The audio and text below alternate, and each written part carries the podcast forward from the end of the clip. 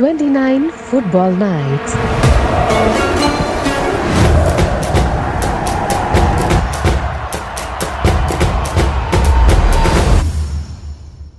Football ലോകകപ്പ് ചരിത്രത്തിൽ അഞ്ച് തവണ ചാമ്പ്യന്മാരായിട്ടുള്ള ഏക ടീമാണ് ബ്രസീൽ. ഇതുവരെയുള്ള എല്ലാ ഫുട്ബോൾ മാമാങ്കങ്ങളിൽ പങ്കെടുത്ത ഏക ടീമെന്ന നേട്ടവും മറ്റാർക്കുമല്ല. മൂന്ന് തവണ ലോക ജേതാക്കളായി ജൂൾസ് റിമറ്റ് കപ്പ് സ്വന്തമാക്കിയതും ഇതേ മഞ്ഞപ്പട തന്നെ. കൂടുതൽ കപ്പ് നേടിയതിന്റെ നേട്ടം അവകാശപ്പെടാനുണ്ടെങ്കിലും ആയിരത്തി തൊള്ളായിരത്തി അൻപതിൽ സ്വന്തം നാട്ടിൽ നടന്ന ലോകകപ്പ് ബ്രസീലിയൻ ജനതയ്ക്ക് ഒരിക്കലും ഉണങ്ങാത്തൊരു മുറിവാണ്. ആയിരത്തി തൊള്ളായിരത്തി അൻപത് ലോകകപ്പിൽ ആതിഥേയരായ ബ്രസീൽ വിജയിക്കുമെന്ന് ഏവരും വിശ്വസിക്കുകയും അവരെയെല്ലാം ഞെട്ടിച്ച് ലോകകപ്പിൽ മുത്തമിട്ടത് ഉറുഗ്വേ ആയിരുന്നു.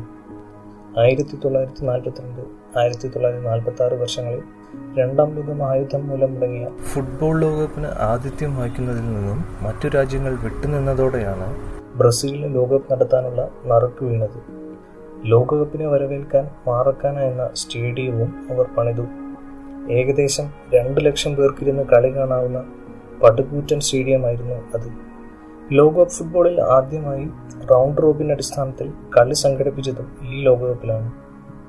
ആദ്യം ഫിഫ എതിർത്തെങ്കിലും ബ്രസീൽ സംഘാടകരുടെ ആവശ്യത്തിന് മുന്നിലും കാണികളുടെ ആവേശത്തിന് മുന്നിലും അധികൃതർ മുട്ടുമടക്കി. ടൂർണമെന്റിലുടനീളം മികച്ച രീതിയിൽ മുന്നേറിയ ബ്രസീൽ ഒടുവിൽ ആയിരത്തി തൊള്ളായിരത്തി അൻപത് ജൂലൈ പതിനാറിന് നടന്ന കലാശപ്പോരിനും യോഗ്യത നേടി.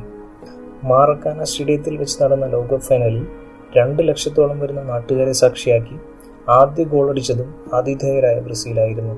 ഗോൾ രഹിതമായ ആദ്യ പകുതിക്ക് ശേഷം രണ്ടാം പകുതിയുടെ തുടക്കത്തിൽ ഫ്രയാക്കയാണ് ബ്രസീലിനായി വല പുലുക്കിയത്. അറുപതാം മിനിറ്റിൽ ഉറുഗേ താരം യുവാൻ ഷിയാഫിനുമാണ് സമനില ഗോൾ നേടിയത്. എഴുപത്തൊമ്പതാം മിനിറ്റിൽ മറ്റൊരു ഉറുഗേ താരം അൽസിരസ് ഗിഗിയ ഗോൾ നേടി ടീമിനെ മുന്നിലെത്തിച്ചു. ഇതോടെ മാറക്കാന നിശബ്ദമായി ബ്രസീലിനെ മറികടന്ന് ഉറുഗേ ചാമ്പ്യന്മാരുമായി. സ്റ്റേഡിയത്തിൽ തടിച്ചുകൂടിയ കാണികൾക്ക് കൺമുന്നിൽ നടന്ന കാര്യങ്ങൾ വിശ്വസിക്കാൻ പോലും കഴിഞ്ഞില്ല. പരസ്പരം ആശ്വസിപ്പിക്കാൻ പോലും അല്ലാതെ അവർ പൊട്ടിക്കരഞ്ഞു.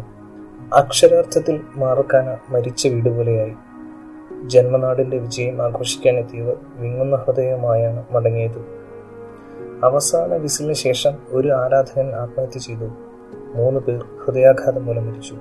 അവാർഡ് ദാന ചടങ്ങ് പോലും ഇല്ലാതെയാണ് ഫിഫ ചാമ്പ്യന്മാരായ ഉറുഗ്വേക്ക് ട്രോഫി സമ്മാനിച്ചത്. സ്റ്റേഡിയത്തിന് പുറത്ത് ഒരു കൂട്ടം ബ്രസീലിയൻ ആരാധകർ റിയോയുടെ അന്നത്തെ മേയറായ ആഞ്ചലോസ് മെൻഡസ് ഡിമൊറേസിന്റെ പ്രതിമ തകർത്തു.